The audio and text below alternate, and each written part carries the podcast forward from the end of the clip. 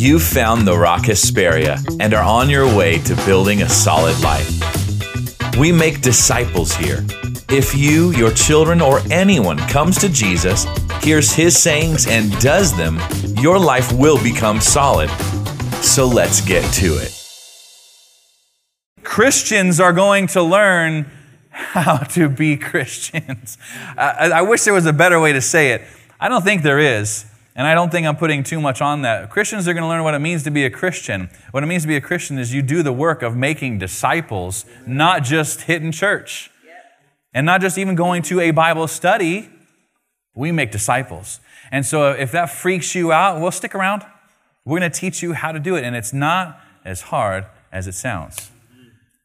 If you know something good about Jesus, tell somebody that.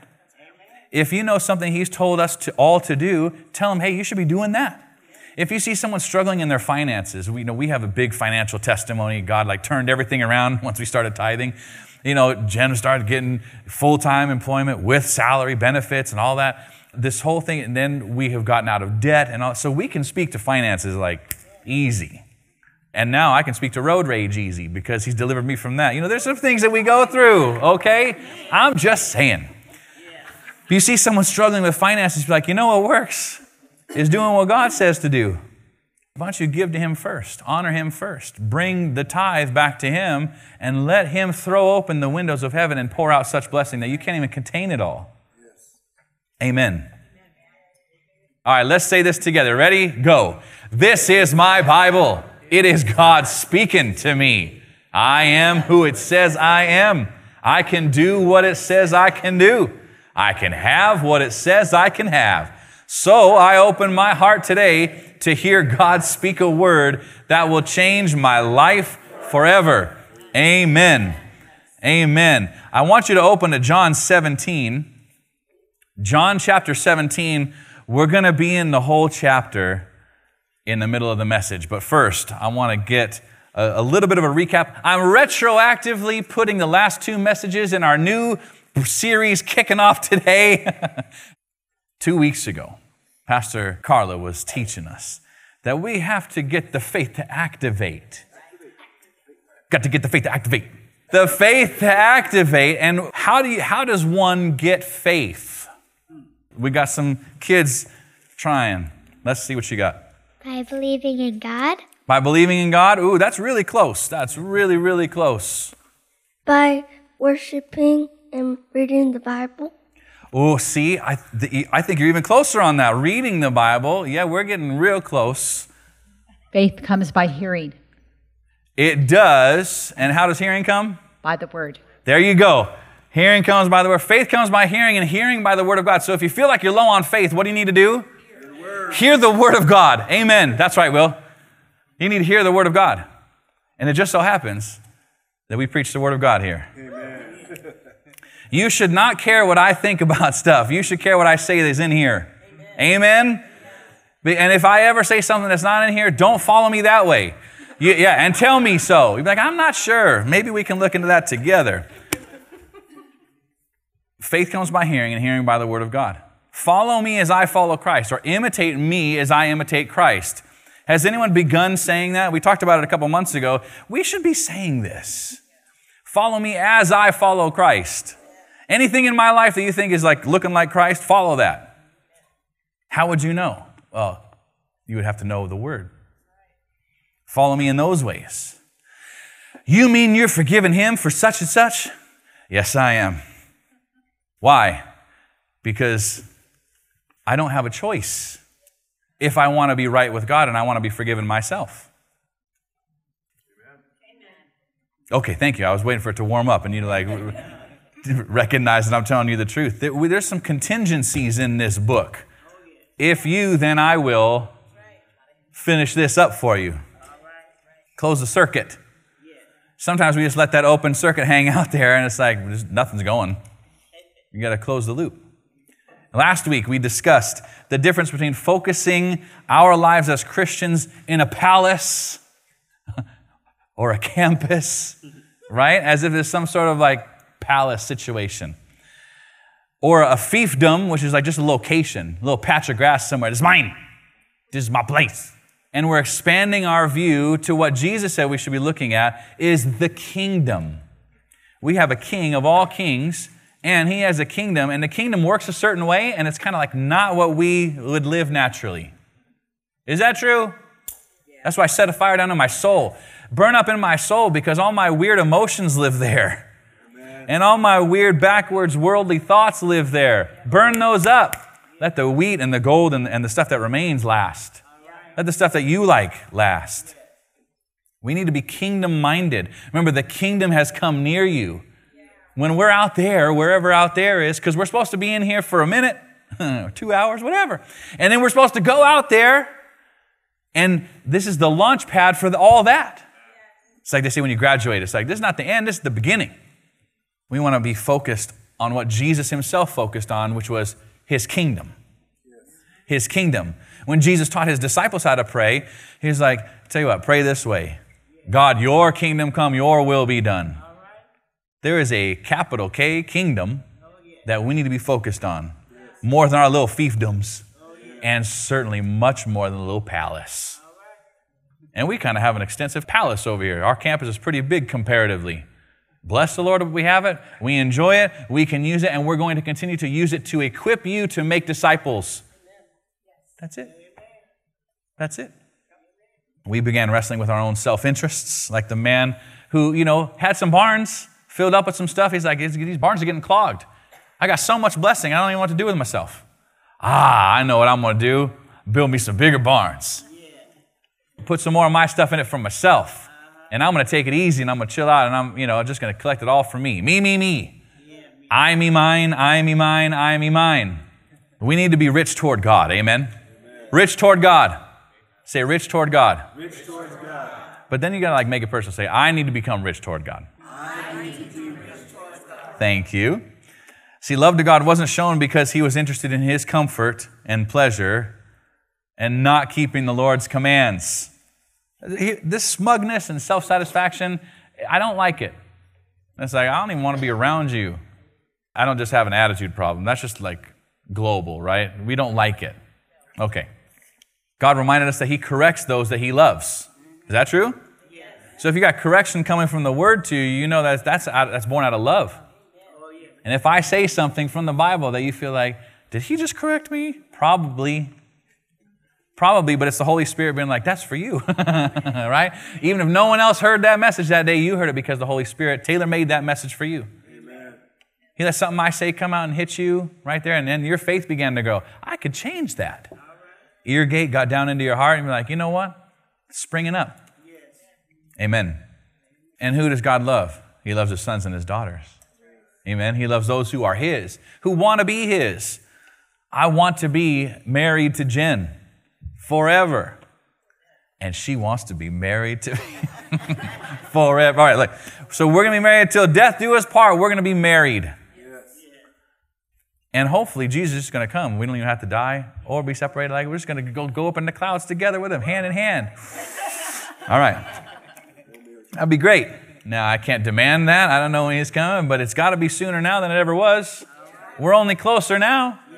I want to bring the last two messages into this new series, like I said and keep preaching about Jesus and his bride, the church, you and me.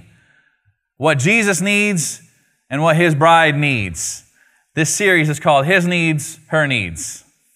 His Needs, Her Needs. And I remember in some time in my life growing up and seeing this book, His Needs, Her Needs. My mother is a licensed marriage and family therapist and such. And so she has had this book, she's read this book, she knows this book, and it's talking about how to build an affair proof marriage. But I, I wasn't thinking about his needs, her needs, like some guy and some gal. I was thinking about Jesus as our bride, groom, and us as the bride. Us all as the bride. Now, men, you just got to go with me on this because, like, oh, men, you know, bride, and wear no dress, you know. Nope, don't worry about any of that macho stuff. We're the bride of Christ. We're getting married to Him, all of us. And there's a preparation that goes on before we can even get married. And Jesus has been doing all of the work. And we got to enter into our piece of the work. our preparation. We need to be washed with the water of the word. We need to be without spot or wrinkle or any such thing, right? To be presented to him a spotless, blameless church. His needs, her needs. Like you're looking at the graphic, like, what are you even talking about? There's the cross, which I represent as Jesus himself, right? That's Jesus. That's the, the bridegroom. And then in the shadow is like some building, right? We focus too much on a building most of the time. His needs, and then you see the little shadow under his, her, her needs. The bride has some needs too, amen? Amen. Amen. But he's got some needs too. If we're focusing on the shadow and not focusing on the real thing, we're missing it. And I'm trying to kind of get us out of that selfish viewpoint and into Jesus. What, what are you saying? What do you, what do you want? What do you like? What do you, what do you need? Did anybody see Aladdin in here, the old cartoon from the 90s? What, 92? Aladdin with the genie? What do you need? What do you need? What do you need? What do you need? We have needs, and it's okay to have needs. But we want to ask, what does Jesus need? What does Jesus need? This is message number three, retroactively, in this new series. What does Jesus need? Now, before we get into some of these scriptures, I'm going to come around and ask some people, what do you need? Look, don't try to church it up. Don't be super spiritual. Just what do you need? If someone said, What do you need? It better not be that Jurassic World blue mask. Was that what going to be it? That was going to be it, huh? That's what you want. do I know you so well? I need my ears pierced. You need your ears pierced? See, I think it's going the wrong direction. I need to move away from my children because I'm not giving them these things. That, that mask is like a $100 or whatever. or I was like, that's crazy. For a toy? That's crazy. I need air. You need air. That's exactly right. Come on. She needs air. And don't we all? You're a human on this earth, right? What do you need? A paycheck. A paycheck. Come on. You got, hey, if that's the way the money's coming, you need a paycheck. What do you need? Food. Food. That's true. That's true. Hopefully, some Italian food. Uh-huh. Amen. I need love. Love. Amen. Yes, you do. Yes, we all do. Shelter. Shelter. You need some shelter. Amen. What do you need? Clothes. Clothes. That's right. That's right. Amen. And just, you know, let me just say this public service announcement. When you go to school, children, put on some clothes. when you come to church, adults, put on some clothes. Like wherever you go, clothe up. What do you need? Friends. Friends. Amen. What do you need? A job. A job. All right. Let's let's work it out. He needs a job. Jojo, we're on it. We're on it. Panda's hiring. $17 an hour was the lowest at Panda. So there you go. Hold on, Jonathan. We do our best, but good health. Good health. I need some good health. Amen. Yes, sir. What do you need? I need life. Life. Come on. Life. I like it. God. You need God. Amen. That's a good one. Fun things. Fun things. Well, okay. Spoiled. what, Madison, what do you need? Water. Water. Come on, that's a great answer. Paige, you want to come over here just so I can reach you? Family. Family. That's a good answer. That's a great answer. All right, Christian, what do you need? Another Halloween costume. Ah, sounds like a want to me. Sounds like a, another Halloween costume. Say, how many do you need? That's. I need gas prices to go down. No, she needs gas prices to go down. All right. Well, you know, Panda's hiring, and so you get one way or another if you can't affect the government. All right. No, we have some needs, don't we? My answer? I need Jen. Just need my baby. That's all right. Nah. Did I get points for that? Someone tell me I took got points for that. Oh, and of course I need you, but I need your mama first. All right? That's how the whole thing works. All right. Tell you later. Look, needs is a bit of a misnomer. Okay? I mean, we use it weird, but when we're talking about what does Jesus need? What is what does Jesus need? Jonathan, you wanted to answer this earlier. What does Jesus need? Us. Us? Was that what you were going to say? He stole your answer.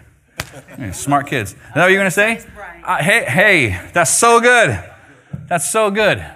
I don't have anything to say. I was just collecting ideas for this sermon series. No, I'm just kidding. I'm just kidding. I do, I do have some things to say. The Lord brought me my attention to some things in the Word. In Psalm 50, verse 12, this is a quick one. God says, If I were hungry, I wouldn't tell you. He said, If I were hungry, if I got hungry, if I needed food, I wouldn't tell you as if you can supply something to me. I'll tell you what, all the world and its fullness are mine. I already own everything. I got everything I needed. If I needed something, I would eat it. I'd just go get it. You couldn't provide it to me. Does that make sense? God's not being rude, He's just being like truthful. I'm not going to put that on you. You couldn't do anything about it. We, you know, went to SeaWorld or whatever, and they feed, you know, these orcas all these fish. You know, it's like, what? That's a lot of fish. Imagine how much God would eat. Right? There's more than buckets of fish. Anyone see BeardMeatsFood on YouTube? Guy does these challenges, these eating challenges with a big old beard. Maybe that's just what I like, but it's cool. He eats so much food, not even close to what God would need if he were hungry. We can't do anything about it, so it's not his. He's like needy like that. So it's a bit of a misnomer, but go with me on this. 2 Peter 3 9. The Lord is not slow to fulfill his promise, as some count slowness, but is patient toward you, not wishing that any should perish, but that all should come to repentance. Okay, the Lord is not wishing that any should perish, but the Lord is wishing that all should come to repentance. What does he need? People to repent and get on his page. He needs that in order to have his wish satisfied, anyway. But I tell you, if we go to John 17, and we should all go there together, John chapter 17, you were already there, I had to get there. Jesus needed to account to the Father for how he lived and what he accomplished on his assignment here on the earth. Have you ever thought about this? Jesus needed to account to the Father about what he was doing all these years he was down here. And you're like, all these years, he only lived to like 33? Some of you are like, I, I would be toast for what I accomplished before I was 33. Amen? Thank God he's patient toward us. And he gives us more time and he gives more grace. Because sometimes we're older than that and we haven't done as much as we would have liked to have done and presented to Jesus. And when we're accountable and the books are open and like, here's what you did nothing. Nothing of lasting consequence. I don't want to be there. I want to be there. And he's like, look, look who you spoke the gospel to. Look who you discipled. Look who you taught something. Look who you held accountable. Look who you encouraged. Look who you saw giftedness in and prompted them toward action, living out their purpose. Look at this. That stuff remains.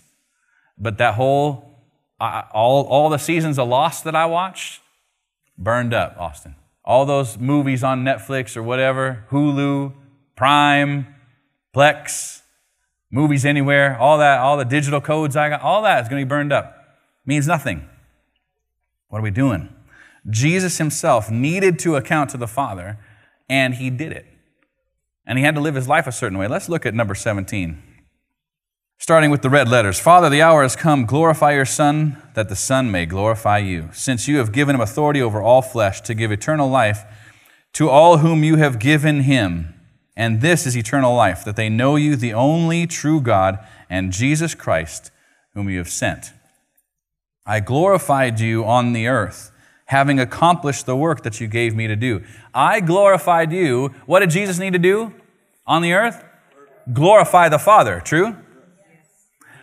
Having accomplished the work that you gave me to do. What did Jesus need to do? Accomplish the work that God gave him to do. Jesus could have just put his hand to anything and just did all kinds of work. But he said no to certain things to, so he could say yes to certain other things that God gave him to do. There was a time that he stopped carpentering or stonemasoning or whatever his actual occupation had been with, you know, his papa Joseph, so he could do healing the sick, cleansing lepers, raising the dead, preaching the gospel. Amen? Sometimes you got to say no so you can say yes to the right godly things. And we fill our lives up with so much. Jesus was disciplined. He went out early and he prayed for long periods of time to find out what God wanted him to do. How are we doing with that? Getting away alone with God and asking, What do you want me to do today? And then every day you do that. Is that our practice? Maybe not yet. Should it become our practice? See how I just breeze through that real quick so you don't have to feel a whole bunch of conviction? Just like just just enough to be like, hey, maybe we can pray more, like at least daily, and ask God, what do you want me to do today? Who do you have for me to talk to today? Who am I going to encounter? What should I expect? Are they going to be wearing a red hat or a green hat? You know, like whatever it is. He'll tell you things to come. He'll prepare you. And when you open your mouth wide, He will fill it with the right words so that you can say the right thing the right way in love, speaking the truth in love at the right time. Amen. Verse 5 says, And now, Father, glorify me in your own presence with the glory that I had with you before the world existed. You know, when, when Jesus performed the need, what was needful for him to do, then he got to ask for these things Glorify me, get me in your presence, and bring, bring the glory like we had before I came down here as a human. Amen? Do you see this? This is deep. Let's slow it down. Verse number six I have manifested your name to the people whom you gave me out of the world. Christy, you send me a lot of songs from a cappella or a cappella vocal band and all that, um, and I love that. I've always loved this group. And there's one song, I have manifested thy name unto the men which thou gavest me out of the world. I, I remember these lyrics from this a cappella song, and this is life eternal, that they may know you, the only true God, and Jesus Christ, whom you have sent. This comes from right here. I manifested your name to the people you gave me out of the world. What did Jesus need to do? Manifest God's name to the people that were given to him. I will tell you this not everyone's been given to me to reach. And not everyone has been given to you to reach. There's going to be so many people in this world I never meet, never have access to, never tune into my little YouTube channel, whatever. They don't know me. They don't know my address. They're not coming to me for anything. But someone else knows them. And what if it's like that six degrees of separation? What if I know someone in that link and they get over there and, and they preach the gospel to them and they tell them something? That, see, that's what we need to be thinking. The world is smaller than we think, but it's also bigger than we realize. Yours they were, and you gave them to me, and they've kept your word. Now they know everything that you've given me is from you. Look at verse 8, because remember, we're not talking about all the other people. We're talking about Jesus. What did Jesus need to do? Right? It's not like, Jesus, you, you show me something, and then maybe I'll consider. No, it's like, but let's just start here with his needs. His needs should trump our needs. Okay, I'm to go with that one absolutely and a couple tentative head nods. Verse 8 I have given them the words that you gave me, and they have received them. That's good that they received them, but what's, what goes before them receiving anything? Yeah, yeah. Jesus needed to give them so they can hear and receive. But Jesus needed to give them first. I have given them the words that you gave me. Remember earlier I was talking about Peter said, Where else would we even go?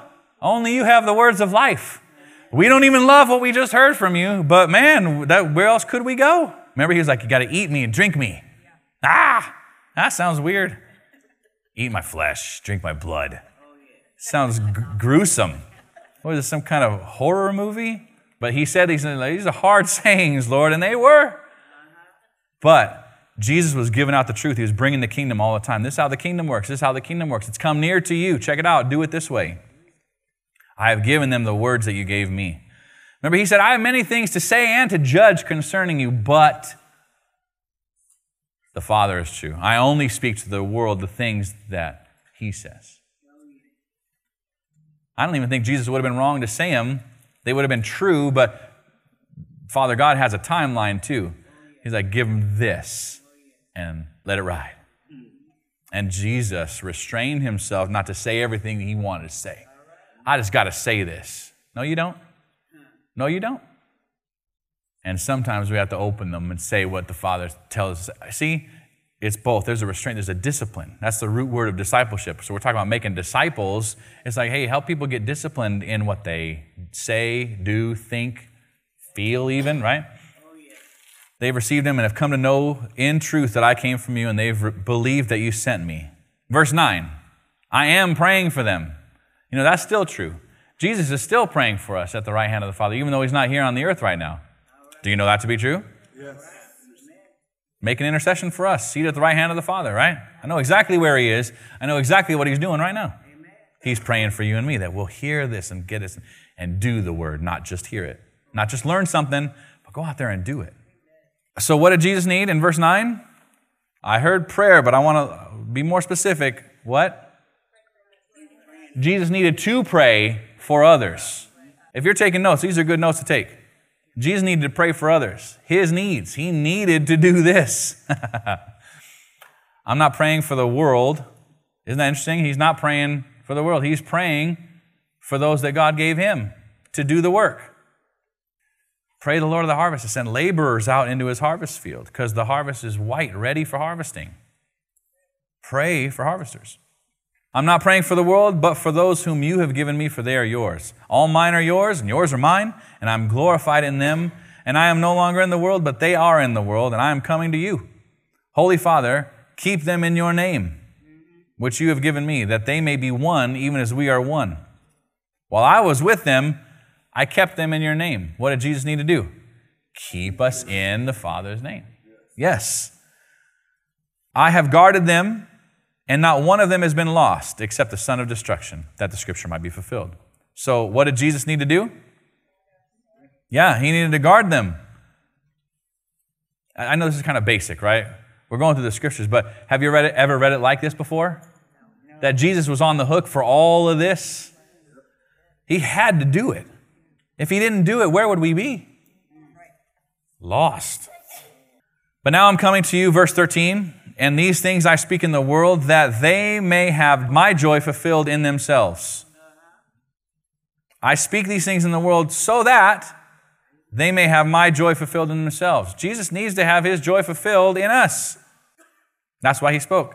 Verse 14 says, I have given them your word. Does that sound like something Jesus needed to do? Give them the word of the Father. I've done this. It's a he he did it. He didn't just be like, I hope they get, you know, the truth of God somehow. He spoke it to them. He gave it away. I have given them your word, and the world has hated them because they are not of the world, just as I'm not of the world. Look at verse number 15. I do not ask that you take them out of the world, but that you keep them from the evil one. Okay, so we're coming in here a little bit more in view. What did Jesus need here? Should, should I just come around for this one? This seems like a, a punchy one. All right, Cindy, let's, let's give it a try. What did Jesus need here? We're not to be of the world. We're to go out to the world and minister to them. But we can't let the evil of the world destroy us. That's absolutely true. That's absolutely true. We're in the world, but not of the world. He said, I don't ask you to take them out of the world. I want them to stay in the world. Even though the world can be a, rough place, He still needs us here. That's right, Will. But what else does Jesus need? If we're going to be here, Jesus needs something else. He needs us to preach to the world. That's right. He needs us to preach to the world. And to keep us away from the evil one. That's true. But deliver us from evil. For thine is the kingdom and the power and the glory forever. Yeah, you got it. Keep them from the evil one, but don't take them out of the world. Isn't that deep? If it was me, I'd be like, I tell you what, we can kill two birds with one stone. I'll tell you what, I'll just rip all the believers out of the world, and they'll be protected from the evil one, and they won't have to go through all that mess. Bingo, bango. Good thing I'm not God. That wouldn't be patient and long suffering with the rest of the world who still needs to come into the kingdom, who still needs to add to the bride of Christ. They are not of the world, just as I am not of the world. Verse number 17 says, Sanctify them in the truth. Your word is truth. Sanctify them in your word. Sanctify them in truth. We sanctify our meals by the word of God in prayer. Yeah, that's what we do. And we eat. Who's going to pray? And if, if one of our kids prays that night and they miss it, it's like, hey, what are we doing with the food? Oh, I sanctify it by the word of God. Amen. Yeah, this, we're not just eating as just anyone else eats. We're doing this unto the Lord. We're thanking Him for it, recognizing for it, and saying, Nourish us to do your work. Sanctify and keep us healthy. Nourish our bodies, strengthen our bodies. Let us do good with this nourishment and sustenance. Sanctify them, set them apart by your word. Jesus needed us sanctified in the truth. Sanctify them in the truth. Your word is truth. As you sent me into the world, so I have sent them into the world. Did Jesus need to send people into the world to continue his mission? Yeah, we call it a co-mission. And Jesus called it the great co-mission, the great commission. You go into all the world and make disciples of all nations. And you baptize them and you teach them everything that I've commanded you, in fact. Number 19, and for their sake I consecrate myself, that they also may be sanctified in truth. So, did Jesus need to consecrate himself? Yeah, why did he need to consecrate himself? Yeah, so that they all may be sanctified in truth. You see it right there in the scripture. Verse 20 I do not ask for these only, but also for those who will believe in me through their word, that they may all be one, just as you, Father, and in me, and I in you, that they also may be in us, so that the world may believe that you have sent me. Uh, All right, there's a lot here. He's asking also for future believers. Do you see this? Not just for those who believe right now, I'm asking also for those who will believe as they go and do this. Through whose word? Verse 20, through whose word? Shout it out. Hold on, I got differing opinions here. Look at verse 20, it says it right there. Through whose word? Their word, Olive. Very good. Olive was the loudest one, so she gets the credit. Through their, we're tempted to say through God's word. Yeah, but their word is God's word, right? That's why it worked. But it wasn't just God's word alone, right? Imagine. All right, good luck. It's there, it exists. I got to say something through their word. I'm praying for future believers because what my current believers are going to be saying. That's what we have to catch on to. Jesus needed to pray for us. This is us. We weren't alive then when Jesus was saying this. We haven't come on a scene yet. But now we're here. now I am here. Also, for those who will believe in me through their word, that or so that they may all be one. Does Jesus need us to be one, or does he need us to be different, separate? We need to be one. He needs us to be one, just as you, Father, are in me and I in you. And what else does he need? That they also may be in us. It sounds like Jesus is just kind of making sure he covers all the bases over here. I and you, and you and me, and mine are yours, and yours are mine, and they're in us, and they're in me, and they're in you, and I'm in you, and you're in me. He says all this. Just, I'm going to touch everything, right? Your kids ever do that to you? Like they, they, they sandwich you in to make sure. So we're, we're, we're going to Disneyland tomorrow. We're going in the morning, right? We're going to stay all day, right? We're going to get this thing, right? We're going to go on this ride. Did they ever do that? Yeah, we trust me, that was not prophetic. We're not going to Disneyland. See these prices? No. All right that they may also be in us, so that the world may believe that you have sent me. Does Jesus need the world to believe that God, the real God, the living God, somewhere in heaven, sent him to do this work? Yes, he does. In order for him to get what he, he wants a bigger family, a stronger bride, more people. Every individual, every person counts. He wants everyone. He doesn't want any to perish. He wants all to come to repentance, join into the family, join in the bride, become the bride. Everyone has a gift. Everyone has a purpose. Everyone has plans, custom made plans that the master builder drew up from long ago that we should be walking in them. Verse 22 says, The glory that you have given me, I've given to them. Did Jesus need to give glory away to believers? Yes. Yeah, apparently he did. Yeah, he's nice and all, but he had to do it. The whole plan falls apart if Jesus that didn't do these things. So he needed to do them, them things that they may be one, even as we are one. I and them and you and me. Yes? Here he is.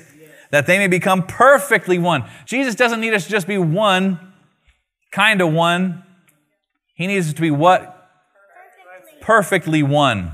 Thank you. Good reading, Olive. I'm calling out Olive because she's shouting these out, and she's eight years old. So that the world may know that you sent me and loved them. Yes. How's the world going to know? We got to be perfectly one. This is why I'm talking to everybody at the same time. Because we all have the same job. Make disciples. Go, go, go, go, go. Make disciples. Go make disciples. Go into all the world and preach the gospel to all creation. See, where, wherever you're getting your Great Commission from, he's saying the same thing. You got to go and you got to make disciples. So when we're perfectly one and we all know what job we all have, then we'll do that one job. that the world may know that you sent me and love them even as you love me. Father, I desire that they also, whom you have given me, may be with me where I am to see my glory. All right, so what does Jesus need? What are part of his needs here? What do you see here? What does Jesus need? That he needs us to see his glory. But in order to do that, we need to be where he is. That's right. That they may be with me where I am. Jesus is not trying to be far away from us, you see? He's trying to be right there with us at all times. He's like, even into eternity in heaven, I want to be right there with you. I don't want to just bring you to heaven. I'm going to go beyond south side heaven, you be on east side heaven. No, he said, we're going to be together. I want to be together. Amen. I desire that they also, whom you have given me, may be with me where I am to see my glory. It's important to him. He needs us to see his glory that you have given me because you loved me before the foundation of the world. O righteous Father, even though the world does not know you, I know you, and these know that you have sent me. These current believers, these current followers, these current disciple makers. Verse 26 says, I made known to them your name and I'll continue to make it known that the love with which you have loved me may be in them and I in them. Here he is just doubling down on it. What does Jesus need here? Start at the very beginning. Let's just let's keep on track. Yeah, he needed to make known the Father's name, yes? He needed to do that. And he needed, Laura said, to continue to make it known. He couldn't just say it the one time. Yeah, I already told you though. You weren't paying attention. So, no, he kept on keeping on. So that the love with which you have loved me may be in them. He made the Father's name known and continued to make the Father's name known so that we can have God's love inside us. Is that deep? How deep the Father's love for us. Does that ping? How vast beyond all measure that He should give His only Son and make a wretch His treasure. I won't sing the whole thing, although the whole thing is great. And I in them. Jesus needs us to contain Him. Does that feel like a reach or a stretch? Or do you see that in the Word? He needs to be in us. Is there any other reading? Can you make up a different application of this? I don't think so. And I in them. Current and future believers for all time. Jesus wants to be in us. That's why he was like, don't you go anywhere or do anything until you get the Holy Spirit. Then you can go out and really, I'm with you, I'm empowering you, I got you, I'm backing you, I'm telling you things to come. All of it because you have my Holy Spirit. Too often, believers go out there, hey, hey, look, I got my sins forgiven. Jesus died on the cross, and that's true. But we got nothing else for anyone else. We should have everything else for everyone else. Whoever has ears to hear is going to get it. A couple quick scriptures now that we've really gone the distance with John 17, exhausted the chapter. Mm. I'm proud of us. You're like, we, we never got through a chapter that fast when we were doing the book of John. Two verses at a time. All right, Isaiah 52, verse 7 says, How beautiful upon the mountains are the feet of him who brings good news. And ladies, if you want to contextualize it, are the feet of her who bring good news. Jesus is okay with that. Who publishes peace, who brings good news of happiness, who publishes salvation, who says to Zion, Your God reigns. God, the real God. We've been reading in the Solid Life reading plan. Anyone see God getting all sarcastic? You been seeing that? Hey, you, you made this God for yourself. You know, you carved it out of the same wood that you warm yourself with and you cook your food over and you build shelters out of, right? And then, hey, that's going to be your God. And you bow down to it and you pray to it. Let that thing deliver you. Just call to it, see what it says. God is being all sarcastic. It's so funny to me as we're reading the scripture. You didn't think that God was sarcastic. Every once in a while, he gets a little, you know, bitey.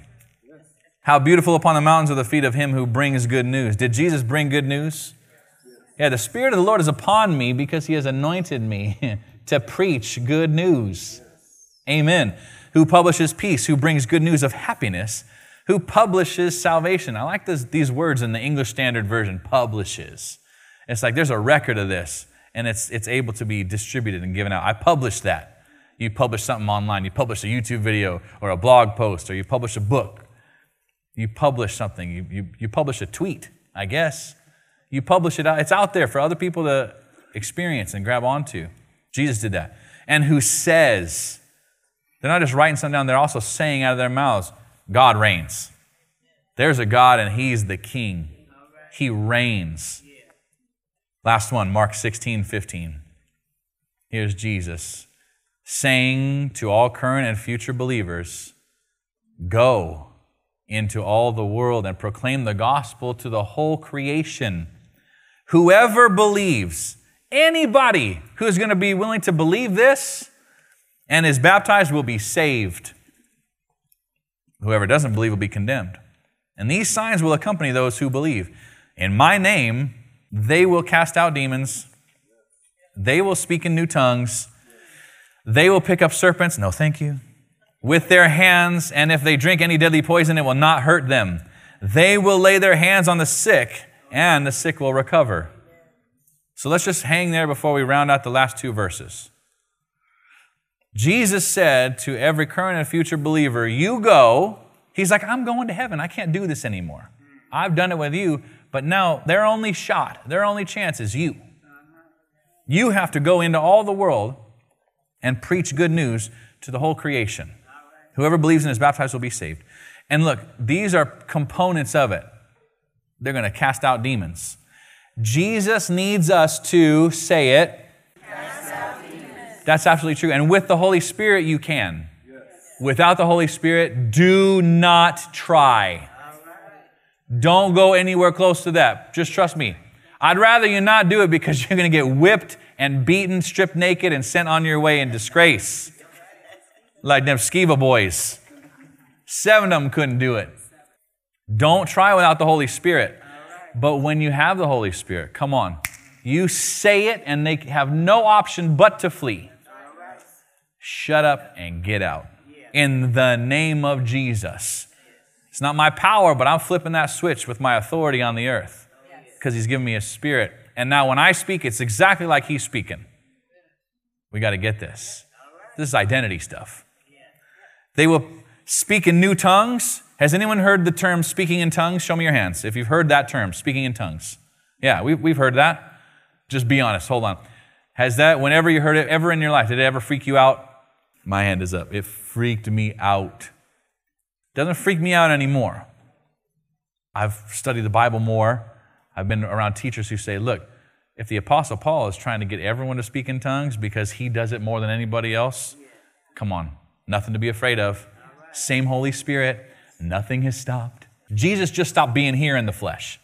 Now he's here in spirit through every single one of us. That's the only thing that stopped. Is Jesus been in the flesh right here? But he gave us his spirit, which is even better. He says, Better that I go away. It's better that I'm not there on the flesh. And so I can give you all my spirit. So that anybody in the whole world, they encounter a spirit filled Christian, believer, follower of Christ, disciple, whatever, they get the chance to have a demon cast out of them. As many as are in them, tell you the truth. If you got a lot of demons, you can have all of them cast out. Amen. This is our job. And we got to step up to our job. They will pick up serpents with their hands. And if they, I don't even want to talk about it. Just, I hate it. I hate it. And if they drink any deadly poison, it will not hurt them. I was telling people, I said, I think that, you know, I had COVID several months ago, and Mountain Dew, I'm off Mountain Dew now, which is crazy if you know me. I love the stuff, right? And it's like, it doesn't taste right anymore. What is that? That's not right. And so, why have all that caffeine and calories if it don't even taste right? So, I'm on to Fresca. All right. Bethany doesn't like it because of that fake sugar or whatever, but I'm on the Fresca.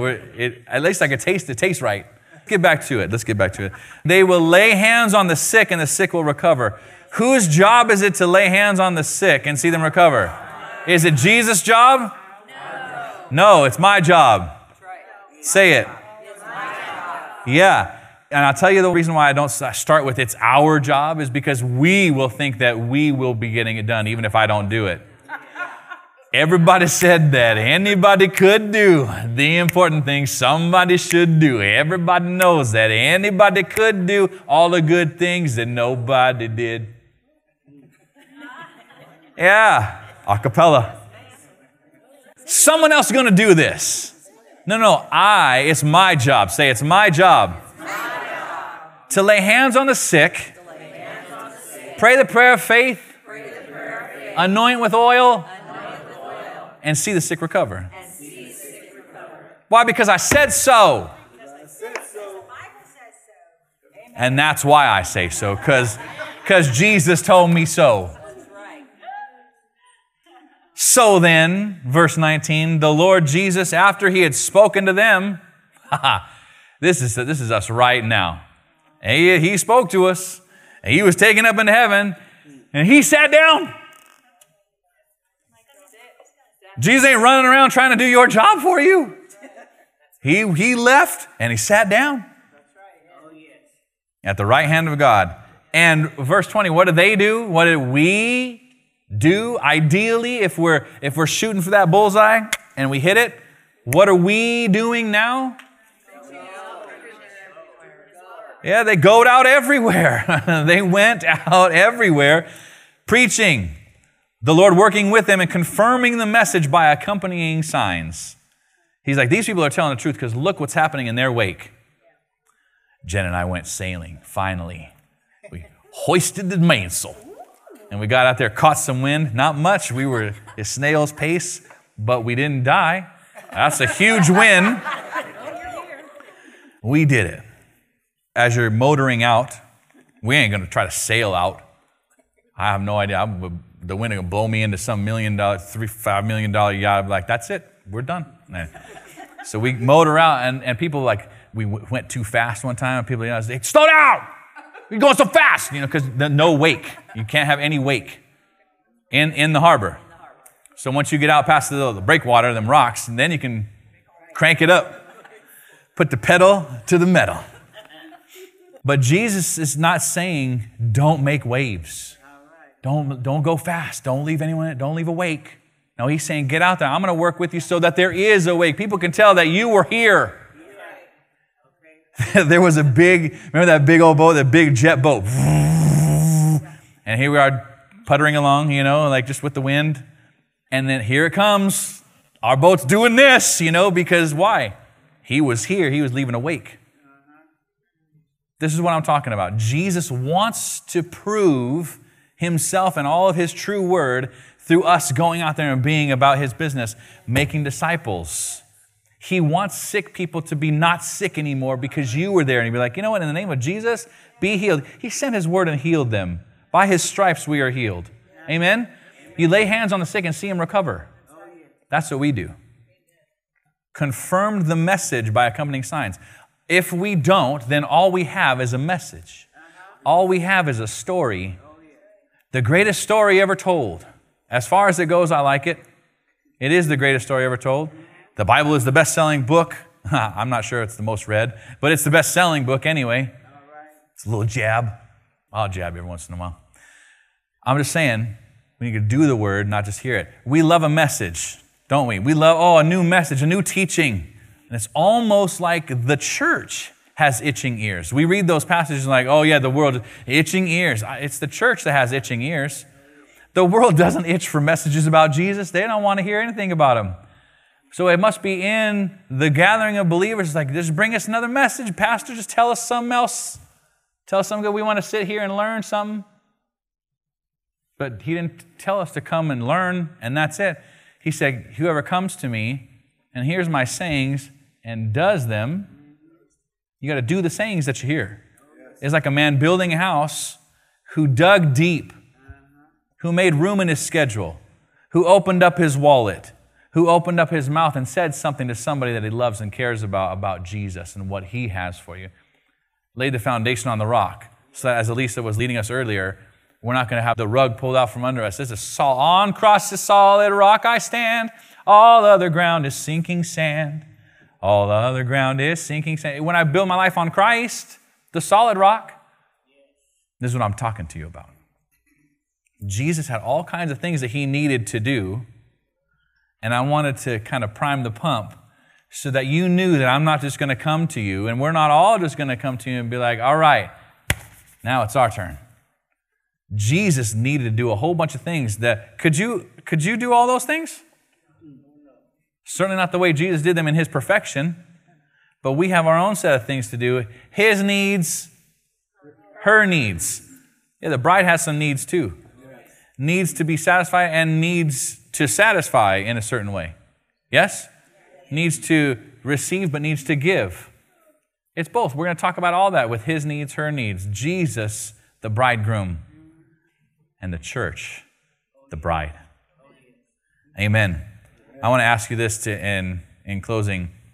What group is the only group that can see that Jesus gets what he needs and wants and deserves?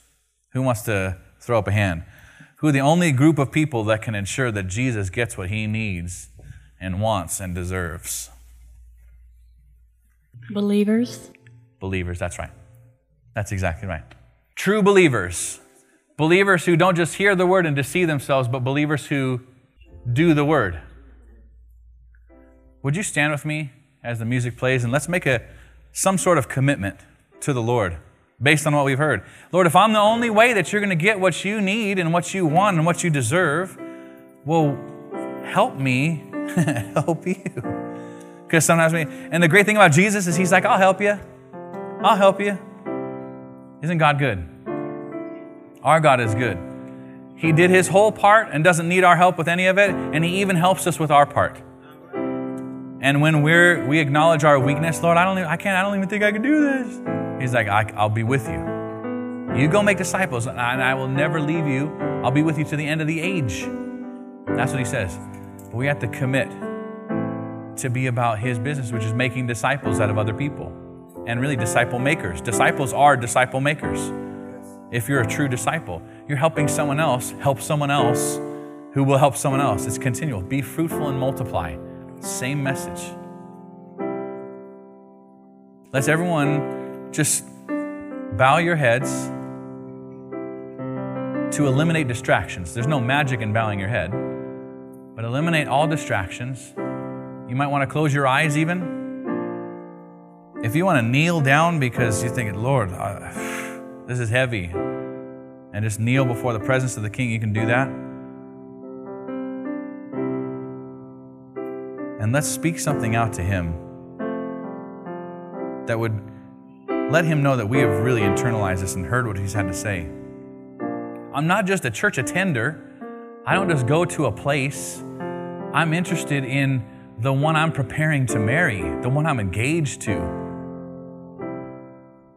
If I'm a believer and I'm going to heaven and we're going to live together one day, and we're, and we're supposed to be one, and the two become one, right? Like in marriage, it talks about marriage in the Word. If, if we're supposed to be doing all that, just tell the Lord something. Lord, I want to be one with you. I want to be one in purpose. I want to be one in schedule. I want to be one in power. I don't want to go on my own strength. I want to go in your strength. And I have access to all of it. Let's recognize these things and let's say them out of our mouths. Lord, set me on a solid rock. Help me do the work that you gave me to do. Just like Jesus did the work that was given him to do. I want to be one with the groom. I see myself as the other half And Jesus needs me to recognize what he did and to follow suit. And be willing to give my life just as he gave his life, not just his death, but his life. You tell the Lord those things, and he'll honor you and he'll start speaking to you. Vision. He'll, he'll put someone in your mind and say, you know you should call so and so. Reach out to them. Even if you haven't seen them for 30 years, reach out. Strike up a conversation. Tell them what Jesus is, is doing right now. Ask them if they know anything about Jesus. Ask them where they are. in their spiritual life. Ask them if they have any needs. Maybe I need to lay hands on someone who's sick and see them recover. Maybe I need to cast out a demon in the name of Jesus. You never know, but God does. And if you ask, you'll receive. Everyone who asks receives. Lord, give me someone to disciple. Give me someone to speak your truth to. Lord, we are yours and you are ours. Thank you for teaching us how to pray as we see the words of Jesus, even praying to you before he departed this world. Father, I don't know how much time we have left here, and I'm not some prognosticator and certainly not a doomsday preacher. But Lord, there is a closing time.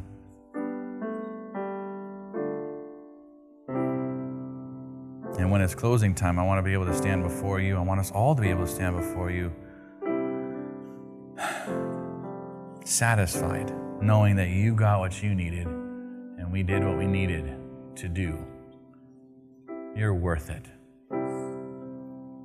It is our pleasure to be about the kingdom, to do your will.